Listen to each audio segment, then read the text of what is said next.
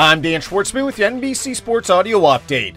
Full slate of games on the Major League Baseball schedule with three matchups featuring both teams with 500 or better records. As the Houston Astros are hosting the Baltimore Orioles, the Atlanta Braves are on the road to St. Louis Cardinals, while the Seattle Mariners welcome in the Cleveland Guardians. Reigning National League MVP Bryce Harper is back in the lineup tonight for the Philadelphia Phillies at home against the Pittsburgh Pirates, as Harper returns from a broken thumb suffered back on June 25th.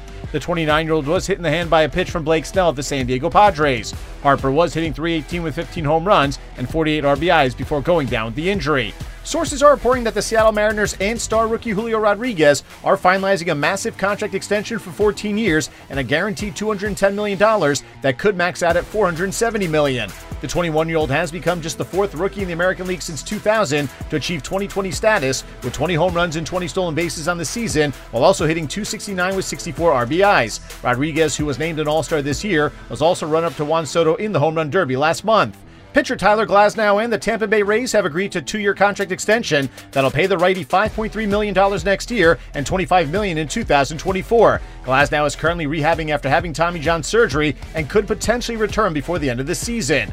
BaseballFR.com reports that Major League Baseball has declared Cuban righty Luis Morales a free agent, with the 19-year-old pitcher expected to command a record bonus when he becomes eligible to sign on September 7th. The Oakland A's are considered the favorites to sign Morales, who defected back in September of last year and has topped out at 99 miles per hour in workouts with teams. Round two of the Tour Championship is in the books in Atlanta, Georgia, with Scottie Scheffler atop the leaderboard at 19 under using the FedEx Cup starting strokes point system, with Xander Schauffele just two strokes behind, with Jon Rahm moving up to third place six strokes off the lead. Other notables include Rory McIlroy nine strokes behind Scheffler, while Cameron Smith sits 10 strokes back.